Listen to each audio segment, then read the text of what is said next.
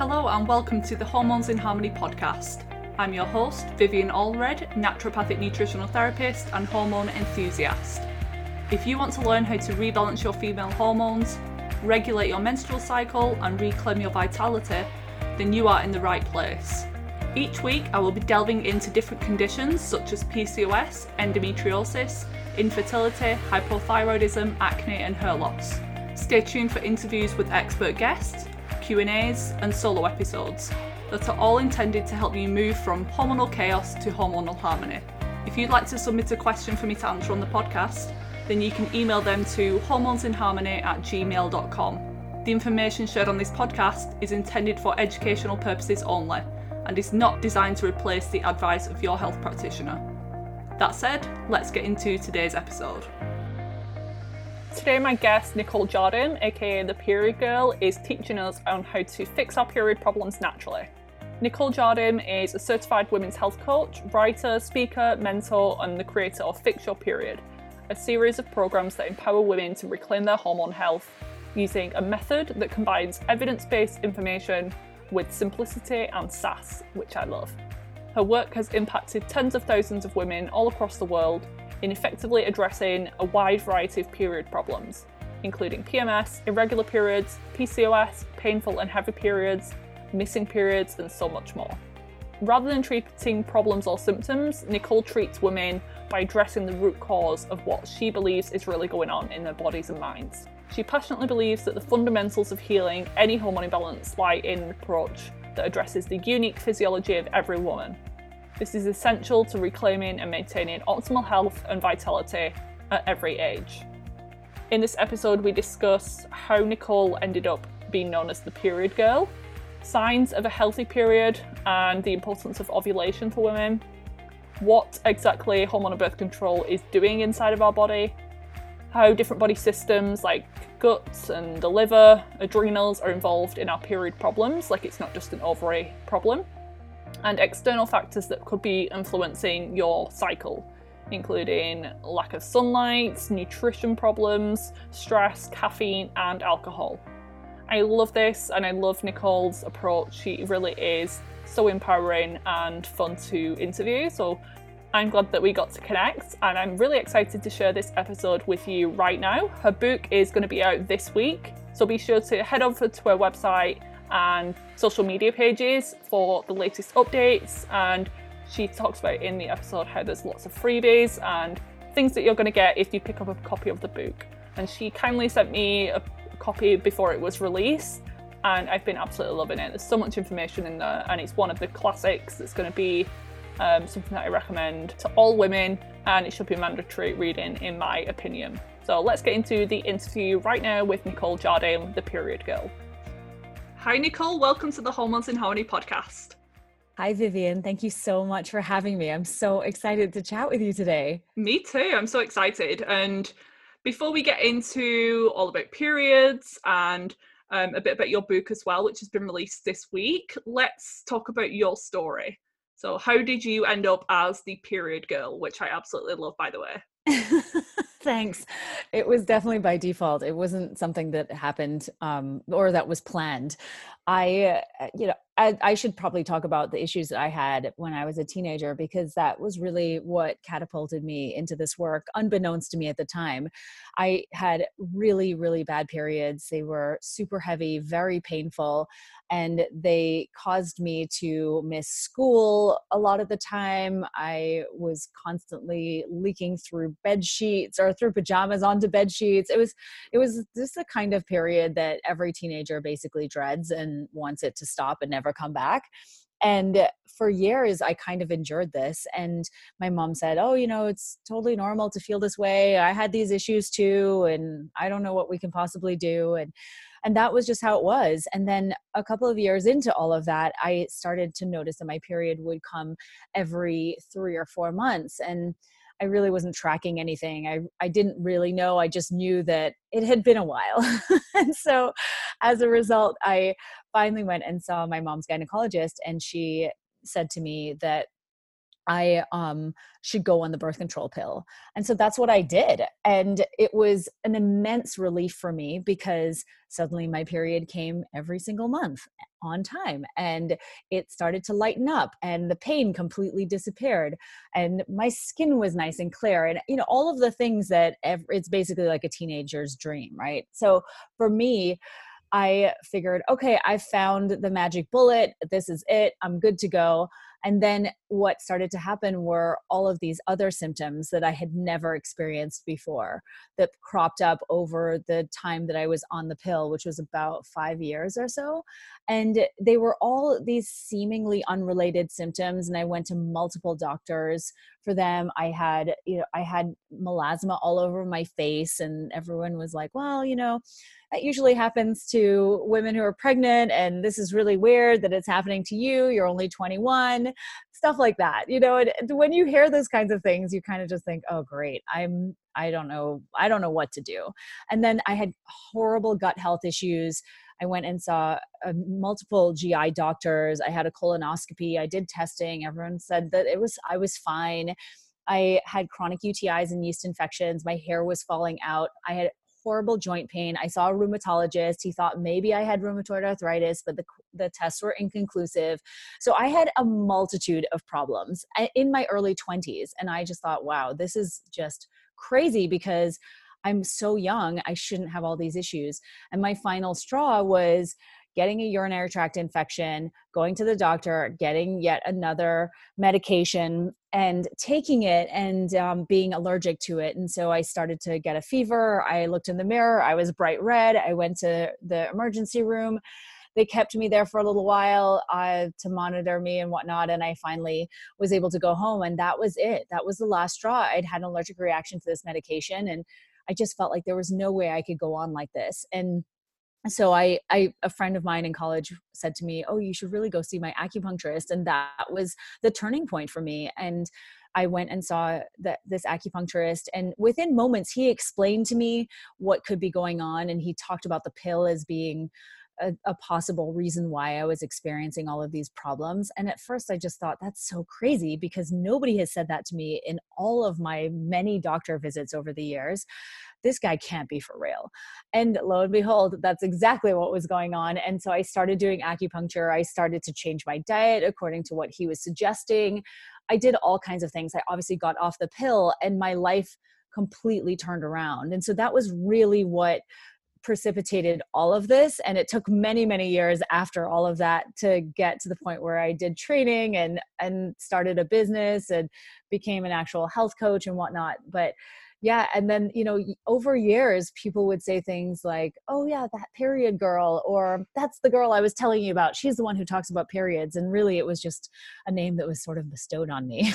And so Love here it. I am. Yes. And that story sounds very familiar to me and probably a lot of women listening right now. The immediate relief of symptoms for a lot of women, mm-hmm.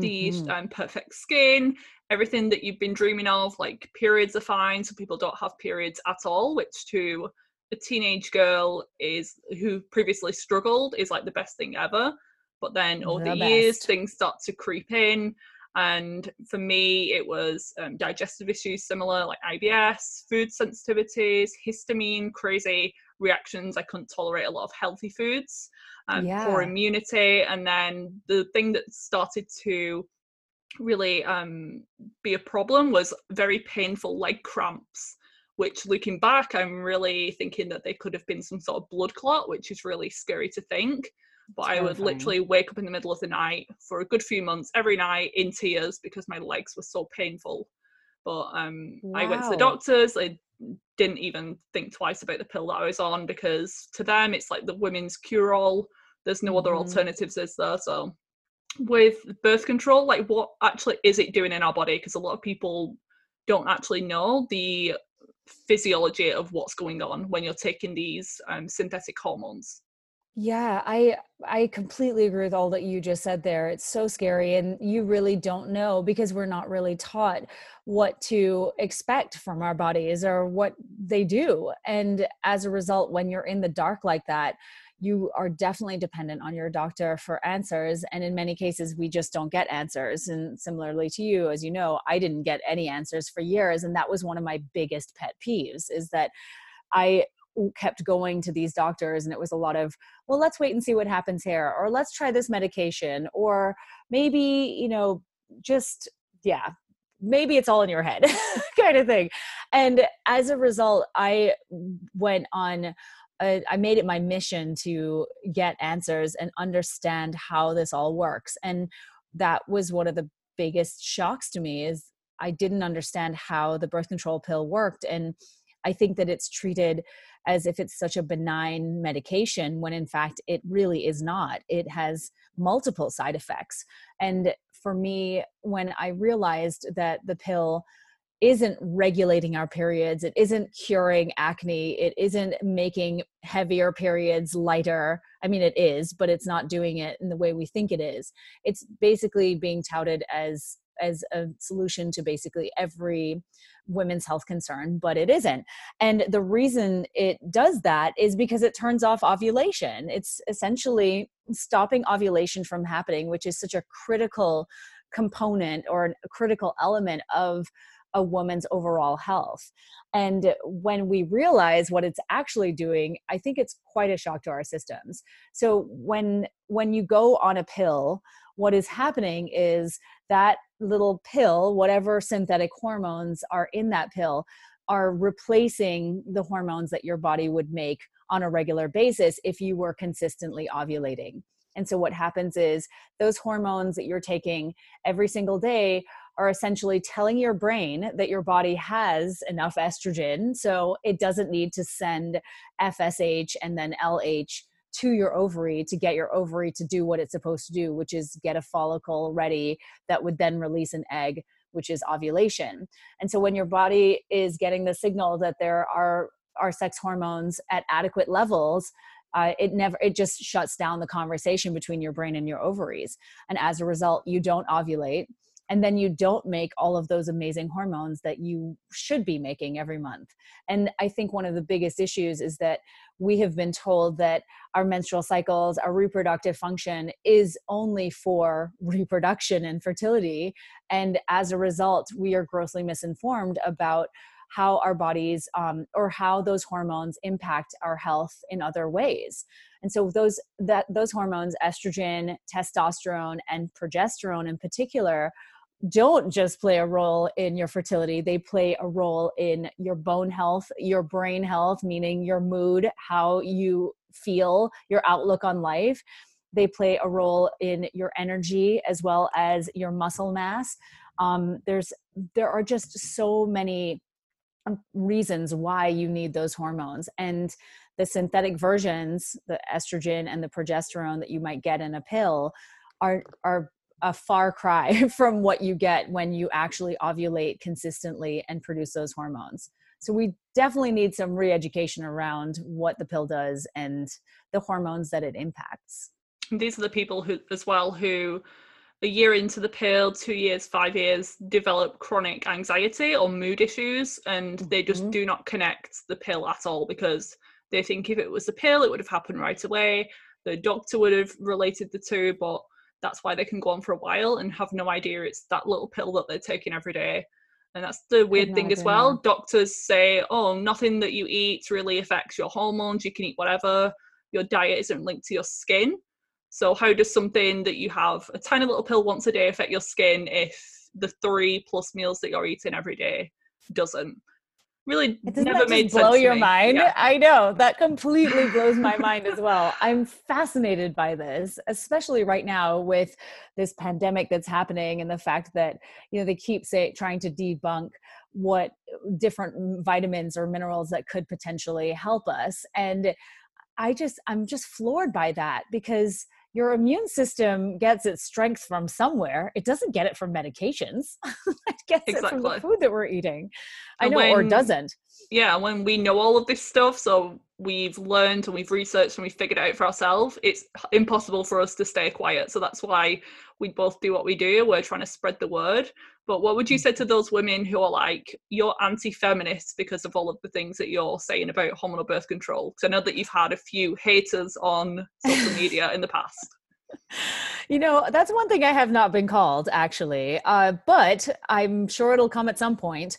I think that, first of all, I will say that I am the most hardcore feminist there is. I feel like I have, I have fought for a woman's right, or anyone who has a menstrual cycle, really, to get this information for ten years now. And for me personally, we need to, we need to stop equating the access to the birth control pill, or the pill in general, with, uh, you know, with feminism. And I know that's probably controversial, but the reason I say that is because yes, it is, it completely blew the doors off of our lives in the sixties when it came to market. And I have no doubt about that. It has done remarkable things for females, but we are now at the point where it is hurting so many people, and we do not have the right information to make an educated decision about hormonal birth control, meaning that we are given half the information. We're not told about the possible side effects, and we're not told of ways to mitigate those side effects. And as a result, we find ourselves in the situation that you were in, or that I was in, or that multitudes of women who we've worked with have are, have been in, or currently are in. And then not to mention the fact that when you come off the pill, there are so many other issues that you might experience as a, re- as a result of a of sort of a withdrawal from being on that medication for any extended period of time. So there's, we're just completely in the dark. And so I think that there is a way to meld the two. And that is that if you are opting for this form of birth control, that you are getting all the information, and meaning it's fully informed consent that you have with regard to the medication that you're being given. And then that way you can make an educated decision about whether this is right or wrong for you. I mean, that, you know, that should just be a universal rule, like feminism aside, like this is something that we all should have. So I don't know. That's my thoughts on that. Yeah, I completely I, I agree with that. And people always think like I'm anti-pill because I do talk about the negative effects, and I've had other people like yourself on to discuss these things, but I'm not. I'm just, I'm pro-consent and pro-education, and maybe taking some nutrients alongside of the pill, and being aware of these red flag symptoms that may pop up that could be linked to the pill. Yeah. So I'm glad that we, we touched on that point. Yes, absolutely. What exactly is a healthy period then? So it, should it be completely symptom-free and an amazing time of the month? Or can we expect some symptoms? Because we hear like period pain isn't, it isn't normal. It may be common, but it's not normal. So we, mm-hmm. should we just have zero symptoms at all? Well, I don't think that we should have zero symptoms necessarily, but I do think that when we are, when we find ourselves in a situation where every month or whenever our period comes, we are completely dreading it because we're going to have terrible symptoms, I think that we need to rethink why that's happening. And I always say that if you have symptoms that are disrupting your life, they're disrupting daily activities, or they're disrupting anything that you are trying to do on, you know, on a regular basis, then that is something to look at. Like you really have to start to look deeper. And so when it comes to a regular period, I think first and foremost, we should say that a period, just so everyone knows, is the time in your cycle where you're bleeding, whereas your menstrual cycle is the entire uh, time of your, you know, including all the phases of your cycle. So the bleeding phase, the follicular, ovulation, and then that luteal phase. So it's it's good to differentiate, because I feel as though sometimes we get a little obvi- we get a little confused by that. Yeah, and, and so, sometimes ask my clients like, "How long's your menstrual cycle?" They're like, "Oh, four days." I'm like, exactly, mm, doesn't make sense. Exactly, I know. And again, that comes back to the unbelievable lack of education that we all have around how our bodies actually work. And I think that it's important for us to remember too that a real period is preceded by ovulation. So ovulation happened, and then somewhere between ten and fourteen-ish days, that's usually how it is, uh, we will get a period after that.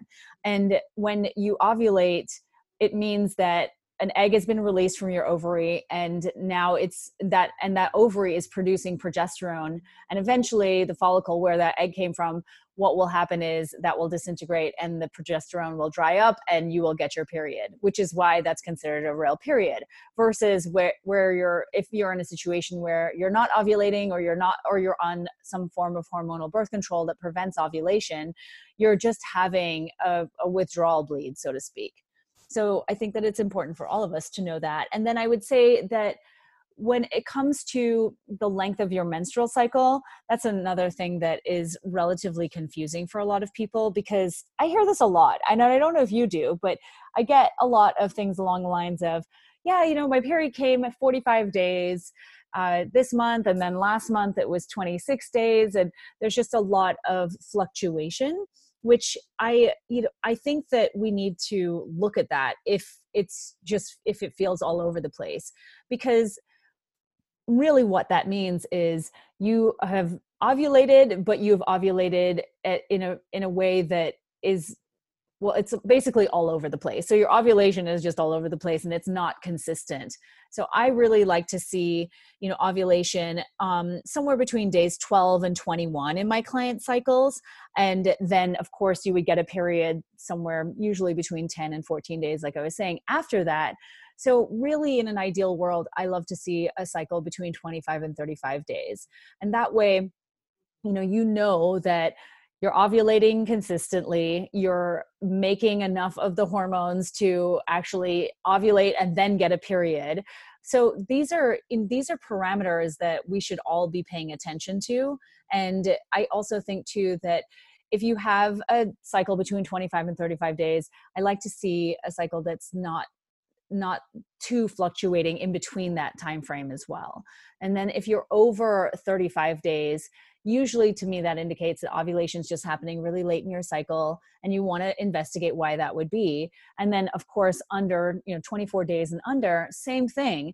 If, you know, what I find is that if we have a cycle that's twenty-four days or less, we tend to have heavier periods, uh, we tend to have more period pain, um, they tend to be longer, we have uh, we also have shorter luteal phases. And this again is just my observation over many years, but those are all important points to pay attention to as well. And with regard to how long a period should be and, and what we should experience with a period, I really like to see a period anywhere between three and seven days. That's, that's pretty much the norm. If it's less than three days, that to me indicates that either you're having an ovulatory cycles, meaning you're not ovulating, or your estrogen levels are not where they're meant to be. They're just not building up your uterine lining enough for you to actually have a substantial bleed. So that's that's certainly something to look into. And then on the flip side, of course, if you have periods that are longer than seven days, so eight days or more, that's that's often indicative of an estrogen dominance over progesterone situation, meaning you're you're making you have more estrogen in relation to your progesterone. And so it's building your uterine lining up too much. And also uh, it could be an indicator of a low, of low thyroid function and maybe a few other things. It could also mean that you're not ovulating. And if you're not ovulating, you could be in estrogen dominant state as well. And uh, progesterone would be low. Um, and this can also cause heavy periods. It really just depends ultimately on our genetics, like what are we predisposed to? Because some of us might just not have a period, whereas others might bleed constantly. And it's up to us to kind of figure out what is going on there. I definitely want to touch on all of those things. So how the thyroid plays into this and things that could be preventing ovulation from happening. But before we do, what are some of the biggest myths that you see or hear around our periods or menstrual cycles? Oh boy. Oh, so many.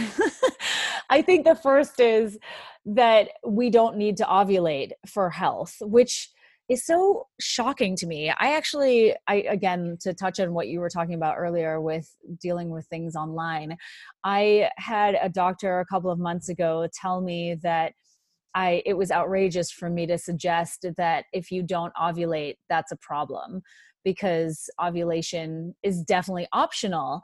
And I'm like, well, it can be optional, but there are huge consequences that come with that. So just saying, there, you know, there are a lot of issues there. So it's really interesting to me because this whole ovulation thing, right? So say it's optional and we don't need to have it. And I think that that's one of the biggest things. But if you're not ovulating, it can be a sign of so many issues. And that's what we fail to realize, is that that to me is ovulation is a sign of your, of the state of your health.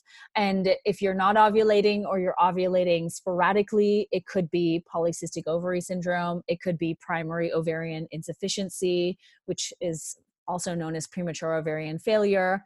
It could be linked to your thyroid. Uh, there could be excessive stress that you're experiencing, and excessive stress comes in multiple different packages. It could be just in the form of under eating or not getting enough calories, nutritional deficiencies, over exercising, and then of course the mental and emotional stress as well. I mean, there are multiple reasons why Uh, ovulation might not occur. And I think that big myth of ovulation is it's fine to not ovulate needs to definitely be busted. I would say the other thing is period pain. Period pain is definitely not okay. We are not okay when other parts of our body are hurting. We go to the doctor if we have a toothache. We go to the doctor if we have an eye infection and our eyeball is hurting us. I mean, we'll go to the doctor for back pain and knee pain and joint pain. So when something is hurting in our bodies, we'll definitely go, and they will make a reasonable effort to figure out what the problem is and give you a solution for the most part. But when it comes to the pain that's associated with our menstrual cycles, it's often dismissed. It's often deemed as being something that's completely normal. And I cannot understand how we have made that jump from back pain not being okay and being indicative of something else to uterine pain being totally fine and, and not a problem for the most part, when in fact it is indicative of so many underlying issues uh, potentially. I mean, it could be a sign of of ongoing underlying inflammation, which, you know, of course we know is linked to nutrient deficiencies, poor diet, uh, ongoing stress that's not being managed, uh, gut health related issues, poor detoxification. Uh, so there are multiple reasons why we might have period related pain. Our, our uterus might be uh, in, you know, out of alignment. I mean, there's like multiple things. And as a result, we're just we're usually just sort of given medication or told that it's not as big of a deal as we're making it. And so this is just medical gaslighting at its finest. And I think that that's why it, we are, we are definitely at the point where we need to not only be demanding answers, but taking matters into our own hands and trying to find solutions outside of just the birth control pill and medication for these issues, because that's never going to treat the root cause of the problem.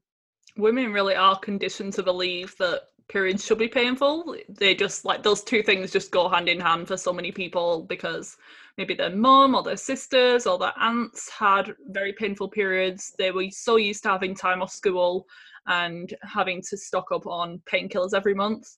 Mm-hmm. And it's absolutely not normal. And it's that's why it's been given the term, like, the monthly curse and all of these horrible things that I hear about. Like, they dread that week out of every month, and it just yes. doesn't have to be that way. Oh, I could not agree with you more. I think that's the thing, right? Is that we have definitely been conditioned to believe that this, that suffering related to your menstrual cycle is completely normal. And it's just something that we have to deal with as part of being a woman or anyone who has a uterus. It's just what we have to deal with.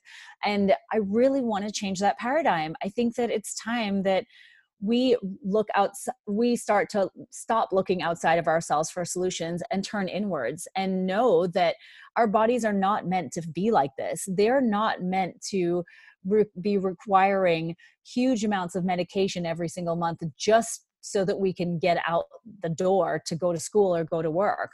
There really are other ways. And so it's, it's a matter of of really looking into this information and, and making a decision that you're no longer going to participate in this old paradigm and this old way of thinking. So if there's someone listening now who struggles every month with the pains, maybe leading up to the period or when she starts her bleed, intense pains and cramps, how would you approach this if she was your client? Well, I think it would depend on what it is that that person is experiencing exactly. Because if she, if she has this, you know, this debilitating period pain, I would want to know what is causing it, because that's really how you start to treat things.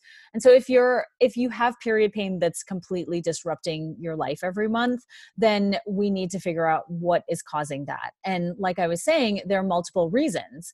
So there are two types of dysmenorrhea or period pain. So there's primary dysmenorrhea and then there's secondary dysmenorrhea.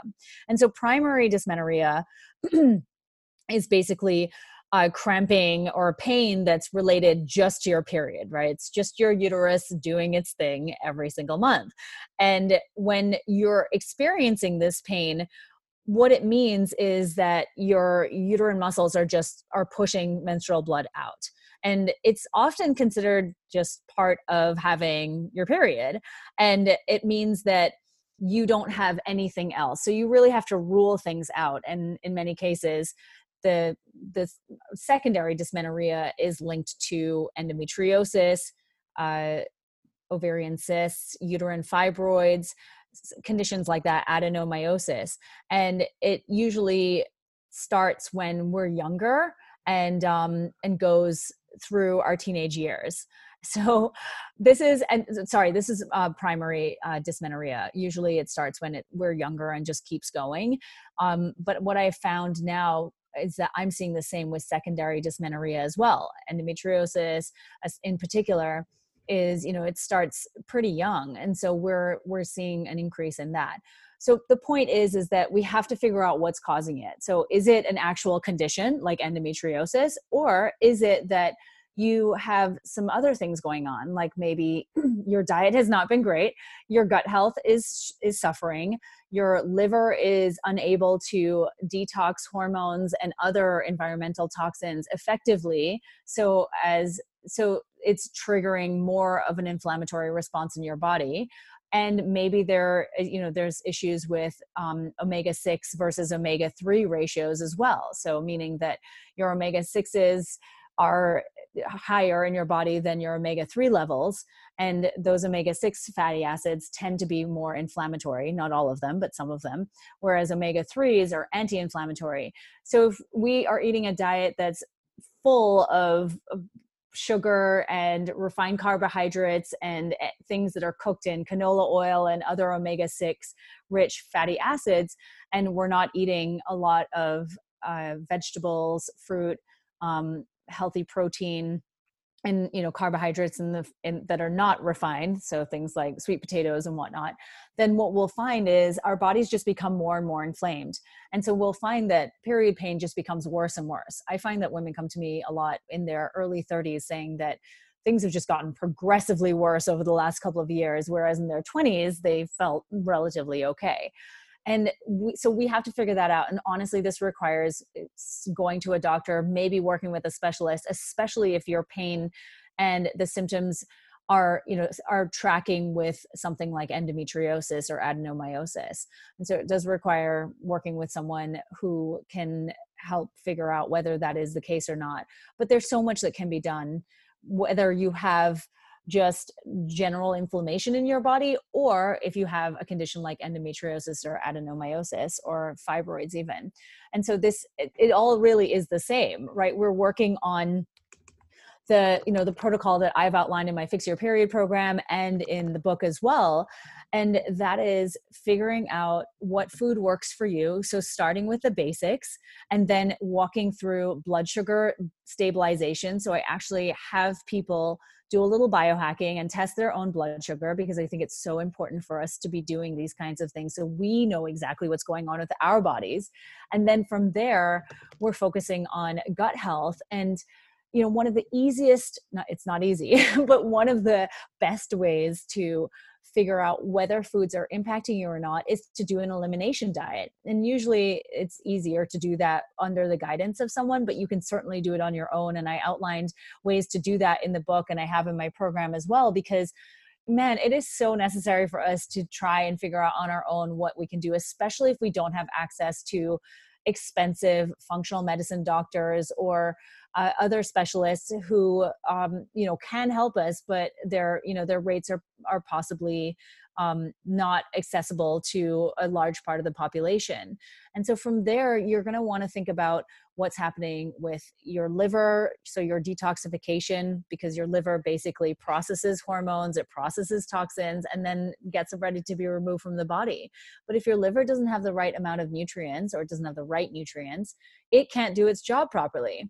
And so then you start to run into issues where your liver is just sort of overflowing, so to speak, and it's it's releasing things back into your body that your body's like, okay, I don't know what to do with this. And that further exacerbates the problem. And then from there, we're looking at stress and thyroid. And all of these play a, an integral role in in whatever period issue you have. So if someone came to me with major period pain, or they came to me with P M S symptoms or migraines or bloating or sore boobs, I would want to implement so much of this protocol for each one of those people, because ultimately what, what, what happens is all of these systems work together. And if they're not working together, or there is Uh, you know, breakdown in one system, it's certainly going to impact all the others and cause symptoms. The symptoms just might look a little bit different depending on your genetic predispositions. One of us might lose our periods. Another of us might have heavy, super painful periods. And it's not like conventional medicine where everything's very separate. You go to the endocrinologist for your hormones, the neurologist for your brain. We know holistically that everything's interconnected, and most people intuitively know that. But again, we've been taught that, you know, everything's very separate and things don't communicate, when that's not true at all. And yeah. I'm interested in your approaches to supporting liver detoxification. Do we need to go on like a crazy intense juice cleanse and take all of these herbs, or are there some simple like nutrients that help to support phase one and phase two? Yeah, I, you know, it's so interesting because I feel as though we, first of all, you know, the liver is one of these grossly overlooked organs in our bodies. And we don't really even understand that it, it is connected to our hormones and how they work. So I think I should just preface this by saying that your liver really is working so hard for you every single day. And thank God for that, because It is, it does a remarkable job. It even has its own blood transportation system because of some of the things that come through the liver. It has to keep it separate, and which is, to me, is so amazing. And so when you think about the liver, think of two detoxification phases. So we have phase one and phase two, and there's actually a phase three, but that takes place in the gut. And so when you think about phase one, just think about the fact that your liver is, is basically converting you know, toxic chemicals or toxins into less harmful forms of those toxins. And so it, it needs a whole lot of resources in order to do that, right? Just think of a recycling plant, like what is all, what all is required to break down all of that stuff. Same for your liver as well. So it's going to neutralize a lot of these chemicals that we're exposed to. It's going to start to break down hormones into less active uh, forms of the hormones. It's very important that this phase is working well. And so what then happens is we move from this first phase into phase two. And this is where the liver actually pairs specific amino acids and nutrients with the toxins that came from phase one. And that will allow them to go from fat soluble into water soluble toxins. And that's where, you know, that's the key, I feel like, because once it does that, then it can be excreted from your body, whether it's through your urine or your bile or in your poop. It goes one way or another, it's getting out. Out, hopefully. And if it doesn't get converted in phase two, or if there's a backlog or a breakdown in phase two, these compounds cannot be converted, and they're possibly still in a very dangerous form, and they can go back into the body, and they can actually be stored in our fat cells for very long periods of time, which is probably part of the reason why when we do a detoxification, whether it's elimination diet or someone goes on a juice cleanse, even though I don't recommend those, uh, they, you know, you might, you might feel all of these effects, these not so desirable effects. It's because all of these things are finally being released from your body. And then from phase two, it goes into, we go into phase three, which take, takes place in the intestinal tract. And essentially, Um, there's just a further processing of these compounds, and then they are excreted from the body. And when we're thinking about what, how you support your liver, or, you know, how you, how your liver even works, it's so crucial to know that, especially when it comes to something like estrogen or xenoestrogens, we need to be focused on uh, for, on a high veggie dense diet, because if we're not, we're, our liver definitely is not going to have the nutrients that it needs. And in particular, what I really like to see is bringing a lot of cruciferous vegetables into our diet. And that might be enough for some of us, for others might not be. But for many of us, if we just have a couple of servings a day of Uh, cruciferous veggies, so whether that's broccoli or cauliflower or, or kale or collard greens or cabbage, and there are many more, um, that will help tremendously. Not only does it provide a lot of fiber, which is great for getting those bowels moving, because once those compounds get into your bowels or into your digestive tract, they have to get out somehow. And if we're constipated, we run into problems. And then, of course, it they provide the compounds like diindole methane and sulforaphane glucosinolate, which will help to break down excess estrogens in the liver, or will help support the liver's breakdown of those estrogens so that they can be released from the body.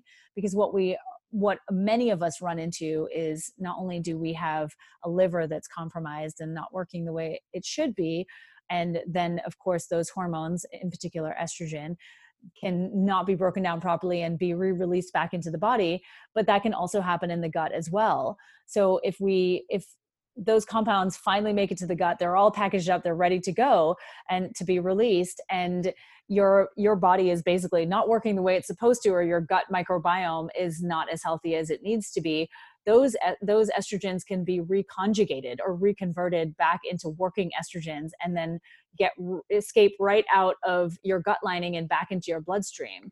So this is a really, it's like a three-pronged approach. You've got to support phase one, phase two, and phase three of detoxification. And one of the best places to start is with cruciferous vegetables, because not only do they have those compounds that help break down estrogens, but they also have a wide variety of vitamins and minerals that will support phase one and phase two of detoxification. Broccoli sprouts are one of my favorite cru- types yes. of cruciferous vegetables. They're very powerful, and you don't really need a lot. I, you, I don't know if you've seen the image on Instagram that's like one handful of broccoli sprouts versus like a whole plate full of broccoli. And they have yes. the same like kind of medicinal benefits.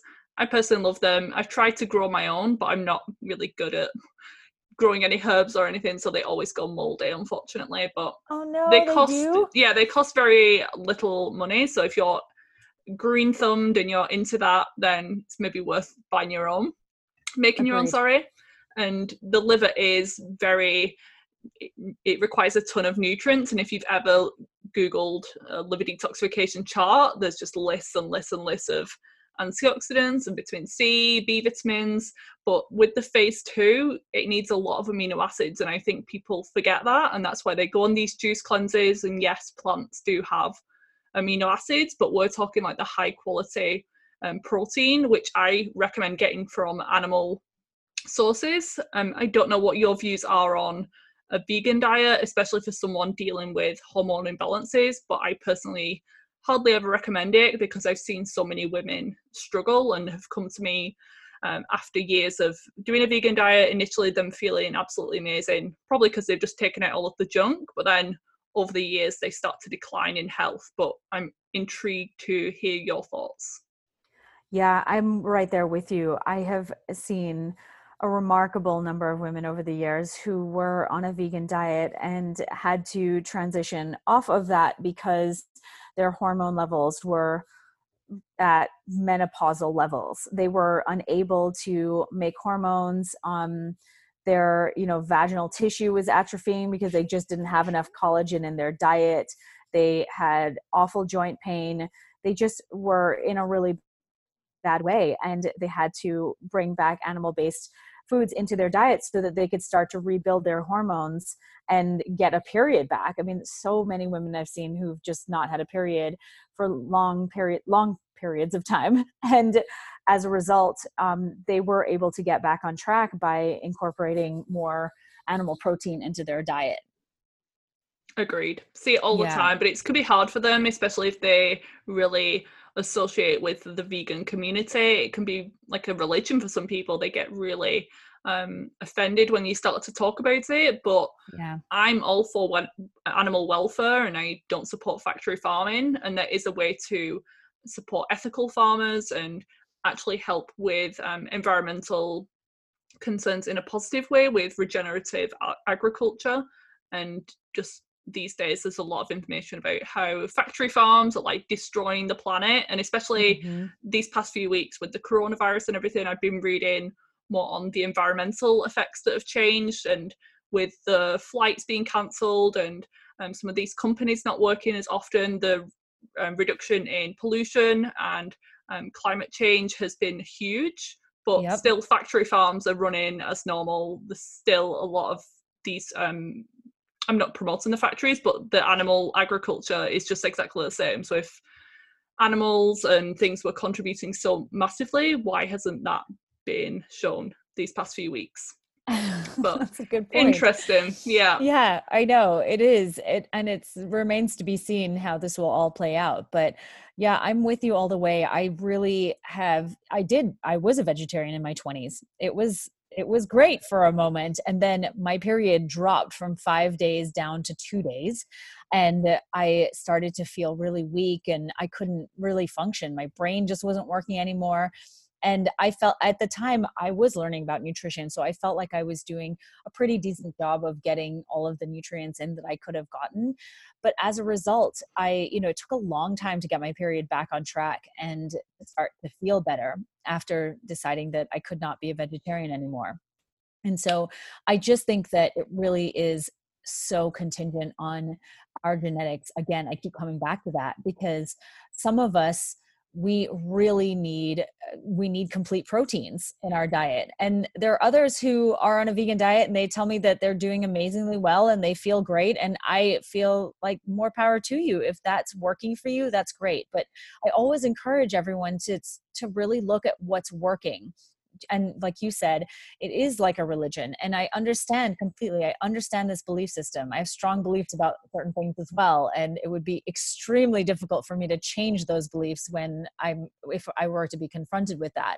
However, I think we have to take a look at our health and what it is, what, what cost we're willing to, or what price we're willing to pay because for our beliefs. And I think that it's a high cost for some of us. And I really believed that being a vegetarian was the best thing for many, many months during that time. And then as things progressively got worse, I, I had to make a decision. I had to choose my own health and my life over that of my beliefs around, you know, what I should be eating or shouldn't be eating. And that's, you know, that was a choice I made. And I'm, I'm glad I did it because it would not be, I wouldn't be a functioning human being today if I wasn't eating the way I eat right now.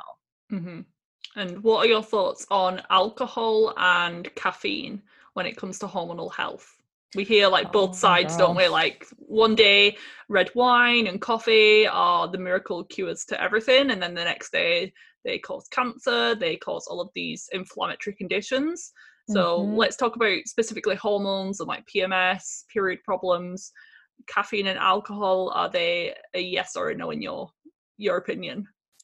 Well, I will say I am no purist by any means. And I actually don't really drink a lot of caffeine. I do not metabolize it well at all. And as a result, I am definitely bouncing off the walls if I drink more than like one cup of green tea. So I'm a real lightweight in that department. And I think that uh, when it comes to alcohol, uh, same thing. I don't drink a lot of alcohol. My, I tend towards eating things like chocolate cake. I would prefer the chocolate cake over the alcohol. Some people feel differently. So I think that it's a little bit different for me, but I will say that we have to figure out a way to incorporate these substances, I should say, these foods, these drinks into our lives in a medicinal way, because they, if you feel like you have a, a sticky relationship with something like alcohol, for instance, meaning that you are using alcohol to just get you through the, the end of the day and the evening every single day of your life, it's really a good idea to start looking at what's not working in your life. And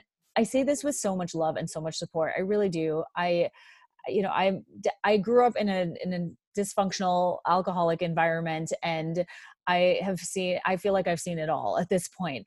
So I, you know, I do really think that it's important for us to, to figure out like why we need these things in the first place, because you can use them in a medicinal way, meaning that for caffeine, for instance, you can, you can have a cup of coffee Uh, while you're sitting down in the morning and you're doing your meditation, or you're, you know, just it's your early morning hours, and that's your time when you're using it as part of a ritual. But if you're consuming three, four cups of coffee before twelve p.m. and it's you're and you're basically using it because, or having it because you can't get out of bed, you're completely exhausted, you can't focus without it, you just need it to just get through every single morning of your life, and you need copious amounts of it, you got to start looking at that. And you, and you might not want to, and that's okay. If it's, if it's working for you, that's great. But I usually think that when we are exhausted, we can't sleep, we have anxiety, um, we feel perpetually overwhelmed, Uh, we feel a lot of fear, then usually you can trace that back to overconsumption of caffeine. And then with alcohol, similarly, we can have a glass of wine with dinner every now and again. Not a big deal. But when we feel that we need that, and we just need it, it's a crutch for us and we need it to survive. We feel like we need it to survive. And I get right about now, we definitely do feel like that. For many of us feel like that. I certainly do. I'm like, oh, chocolate ice cream sounds really great right now. Um, I totally understand. I just think that maybe when times are not so trying and so challenging, we should take a look at that and look at it not from a place of judgment, but from a place of curiosity. Why do I need all of this? Like, what is it that happened today that's making me reach for this? What is it that I, you know, I'm trying to soothe, or what void am I trying to fill? And, and exploring that, like I said, from a place of curiosity rather than from a place of judgment or being hard on yourself. I'm the same with caffeine. I don't do well with it, but I just cannot kick my morning matcha habit. But it, I love it. That's like part of my stress relief in the morning, and just yep. that nice warm drink. I think that's what a lot of people just crave, that nice mm-hmm. ritual, that moment of silence before the hectic day comes along. And for some people, they use it as um, coffee in particular as like a laxative. So that's yep. the only way they can go to the bathroom. So they're like, do not take my coffee, else I'll be angry and miserable and bloated for the rest of the day. Exactly. Which I totally get as well. And I will say that this is, you, you got to take an incremental approach, right? You're certainly not, I do not advocate for taking all the things out at once and, it, and making your life miserable. I certainly don't think that that makes sense. But I think that it's good for us to understand that, you know, caffeine and alcohol consumption, they are associated with elevated estrogen, lower progesterone, I mean, possibly low thyroid function. They're also associated with shorter cycles and possibly heavier periods, anything that would come with a higher estrogen, low progesterone situation. And when, and of course, I think as well, sleeplessness issues, if you're drinking too late into the evening, it's going to totally mess your blood sugar up, and your blood sugar is going to crash in the middle of your sleep. You're going to wake up, you're going to be tossing and turning. You won't be able to sleep. You might wake up with anxiety or racing thoughts. You might fall back asleep at five a.m. and then have to get up at seven a.m. or whatever. And you're, you feel like you want to die.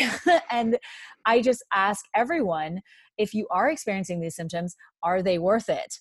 When you will eventually draw the line and decide what it is that you want to put you want to put precedence on. Is it the, is it the being able to have half a bottle of wine at night, or is it getting better sleep and being able to wake up and function the next day with energy?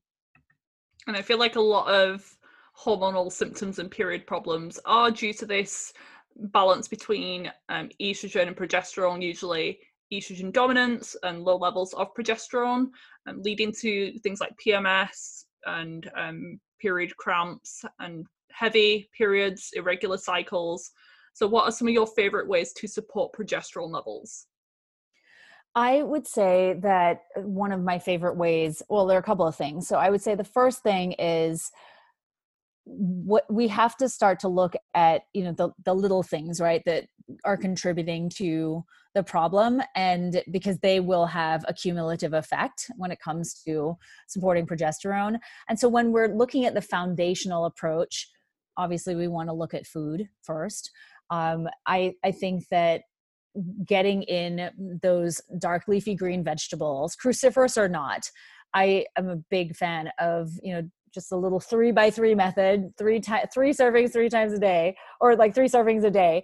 And if you can do that, that would be an amazing um, improvement, or it'd feel like an amazing improvement for your overall menstrual cycle. So that's just foundational. So like I said, dark leafy greens, getting a serving of that on your plate three times a day will be a game changer. And then also thinking about how we can support our adrenal glands, because our adrenals actually play such a big role in how our bodies function.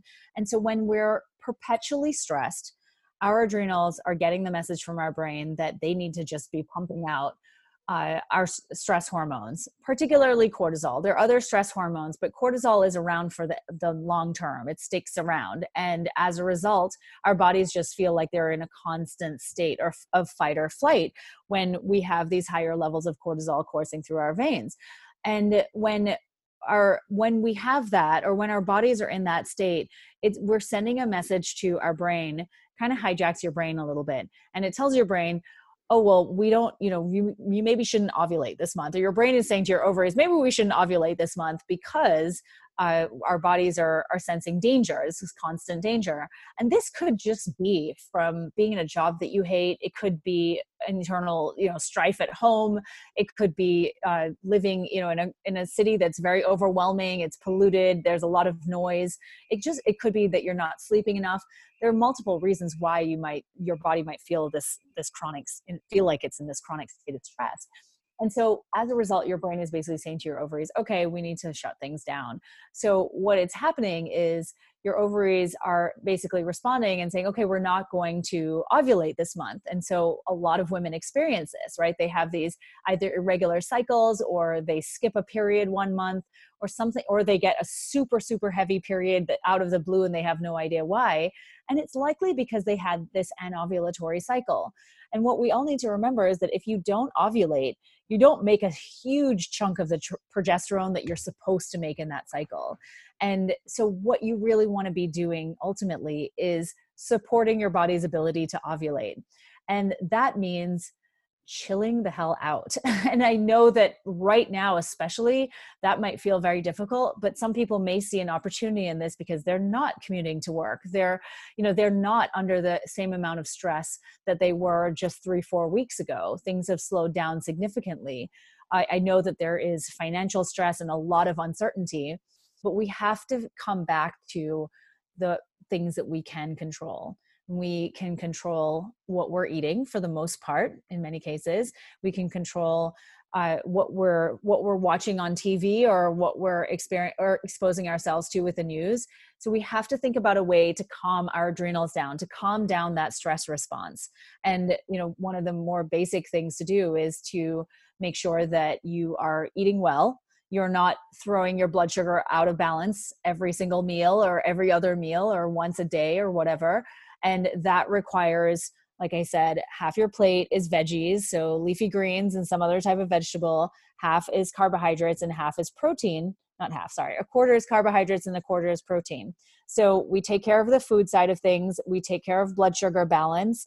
And then we want to support our adrenal glands. And we can do that in multiple ways, right? We can do all kinds of things. We can watch comedy. We can laugh. We can give our, the person in our life, or whoever we have, whether it's a, a pet, even a long hug.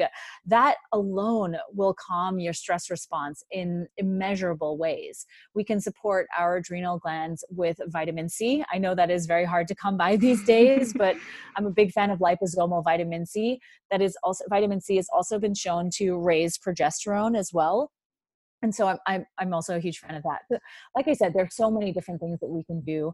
I also think that right now, since things have slowed down a bit, we we could even do something like seed cycling. I'm a big fan of seed cycling. I feel like it's one of those things that you can add on to the foundational approach of the food and the stress management. And I've seen that work wonders for women to uh, regulate hormone levels, and then also uh, bring their cycles back into balance, meaning that their cycles regulate more. They are, you know, their periods are less heavy. They experience less P M S. They have even less period pain in some cases, but they, their periods just come more consistently, and they're ovulating, meaning that they're ovulating more consistently. So all the things that one would do to take care of their health is really what you would do to support ovulation happening on a regular basis so that you can raise your progesterone, because you can't spot treat your hormones. You can't just say, okay, I'm going to just raise progesterone. You've got to figure out why your progesterone might be low in the first place. And like I said, it's usually linked back to what's happening with your food, your gut health, and uh, your liver health, and then your stress. Love that you mentioned the lifestyle things first, because usually the question I get, I get is, what supplement can I take? What herb can I take to increase my progesterone? So I love that you place a huge emphasis on the stress, uh, the sleep. Even people think like just mental, emotional stress, which is huge, obviously, but the blood sugar fluctuations, um, food sensitivities, having a gut infection, these are all stresses as well that we need to pay attention to.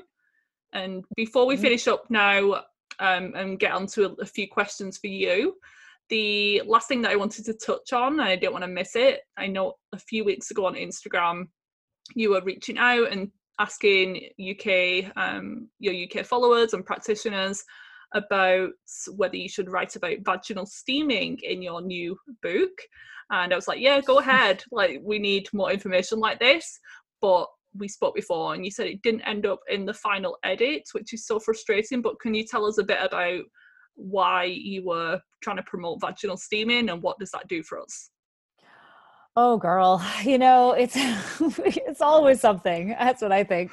I yes, I I have vaginal steaming in the U S and Canada version of the book.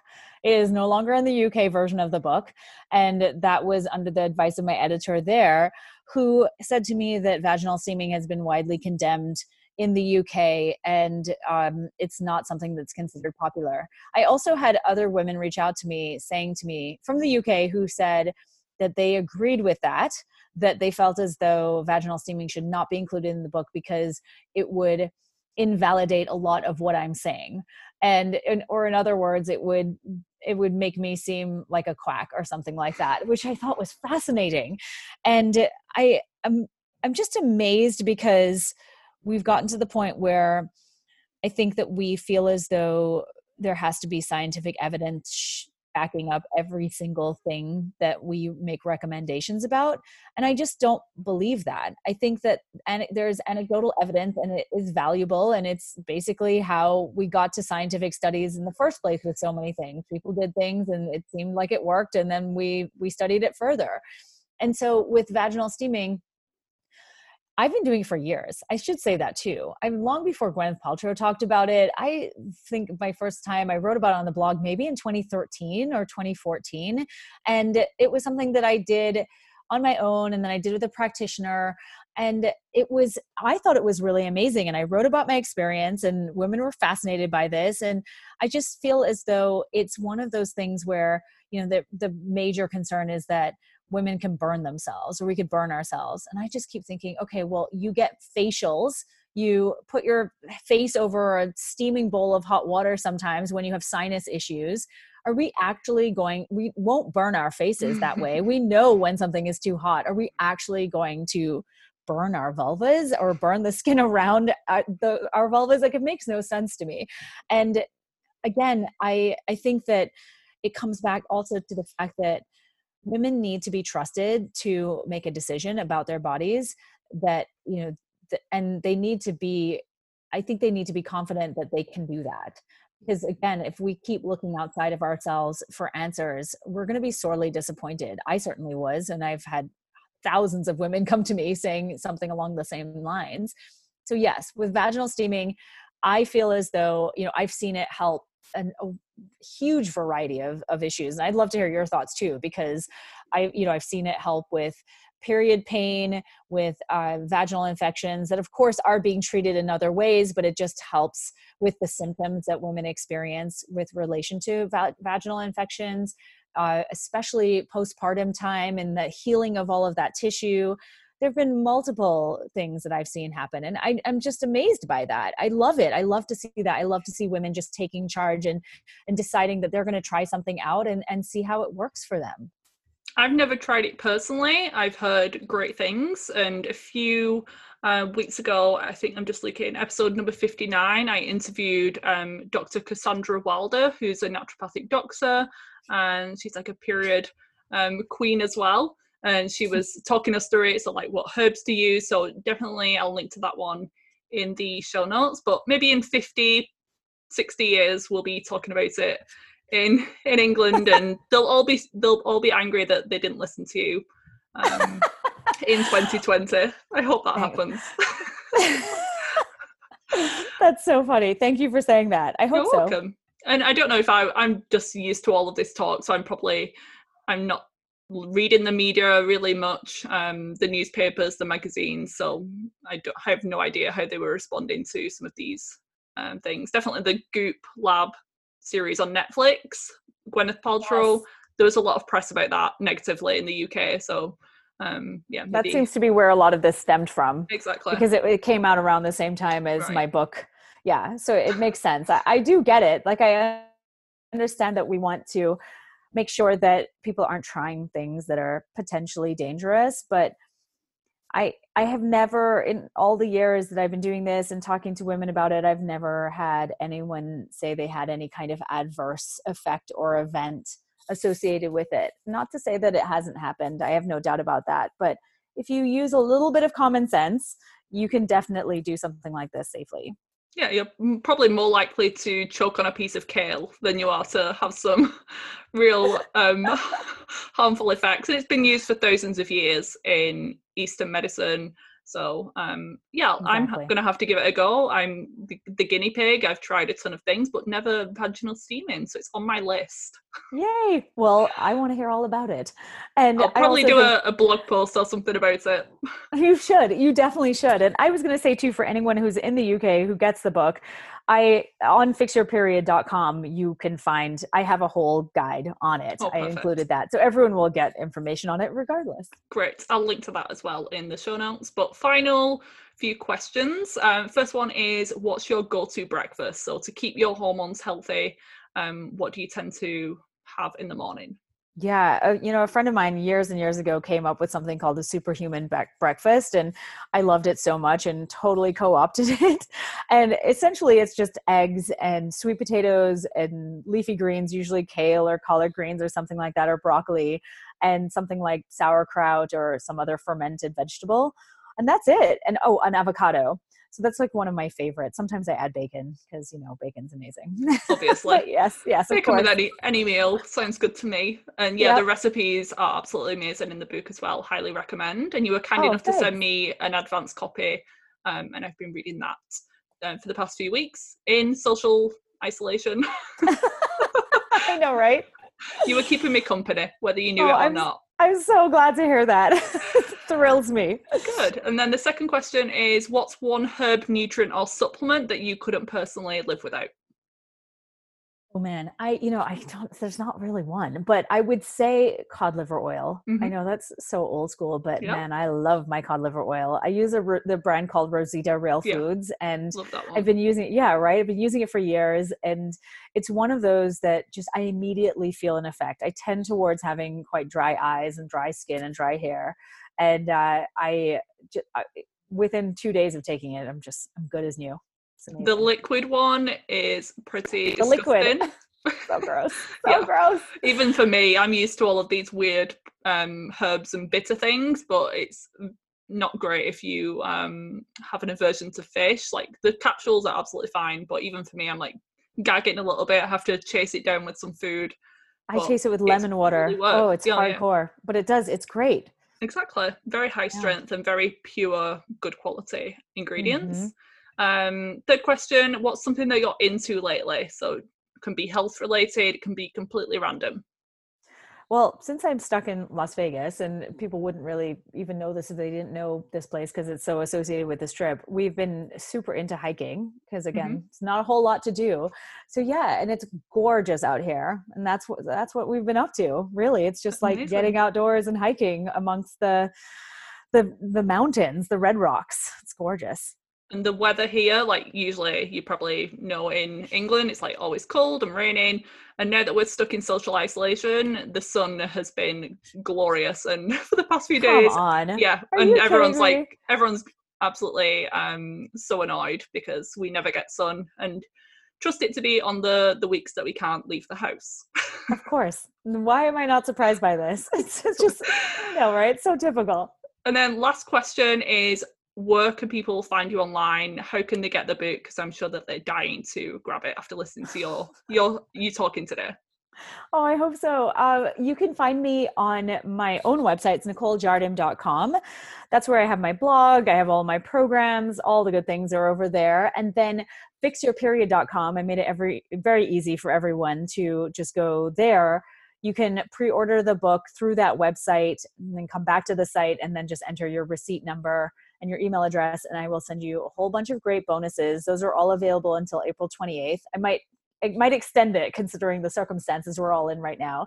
And right now, until the twenty-eighth when the book comes out, I've got uh, my fourteen-day Fix Your Period Cleanse as a bonus, the first chapter of the book, either the print or the audio version. I have a bunch of amazing handouts that go with it, and uh, so much more, so much more good stuff coming. Who doesn't love freebies? I know I do. Exactly. We all do. I know, right? Especially pretty ones. And I would highly recommend, as I said, and this book should be mandatory reading for women all across the world. And it's up there with the classics like Taking Charge of Your Fertility and Beyond the Pale with Doctor Jolene Brighton. I've got my collection of books and yours will sit nicely alongside of it. And yeah, everyone should go and pick it up because this has been a great conversation, and I'm sure people are already following you on social media as well, but to remind us of your Instagram. Yes, of course. It's Nicole M, like Madeline, my middle name, Jardim, and that's I'm on Instagram there, and yes, I'm constantly on there posting all kinds of things, so yes, I would love for people to follow me over there too. Great. Well, thank you so much, Nicole. This has been amazing, and I'm glad that we got to connect. Thank you so much, Vivian. I really appreciate you having me on. This was so great. Thank you for listening to another episode of the Hormones in Harmony podcast.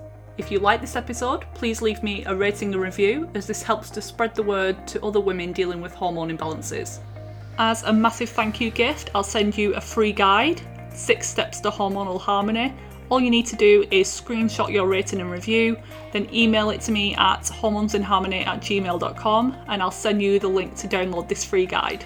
If you haven't already, check out my website viva natural health dot co dot uk and Instagram page at viva natural health for tons more free content and inspiration. You can also schedule a free thirty minute hormone troubleshooting call to find out the next steps to take in order to overcome your symptoms naturally. See you back here next week for another episode.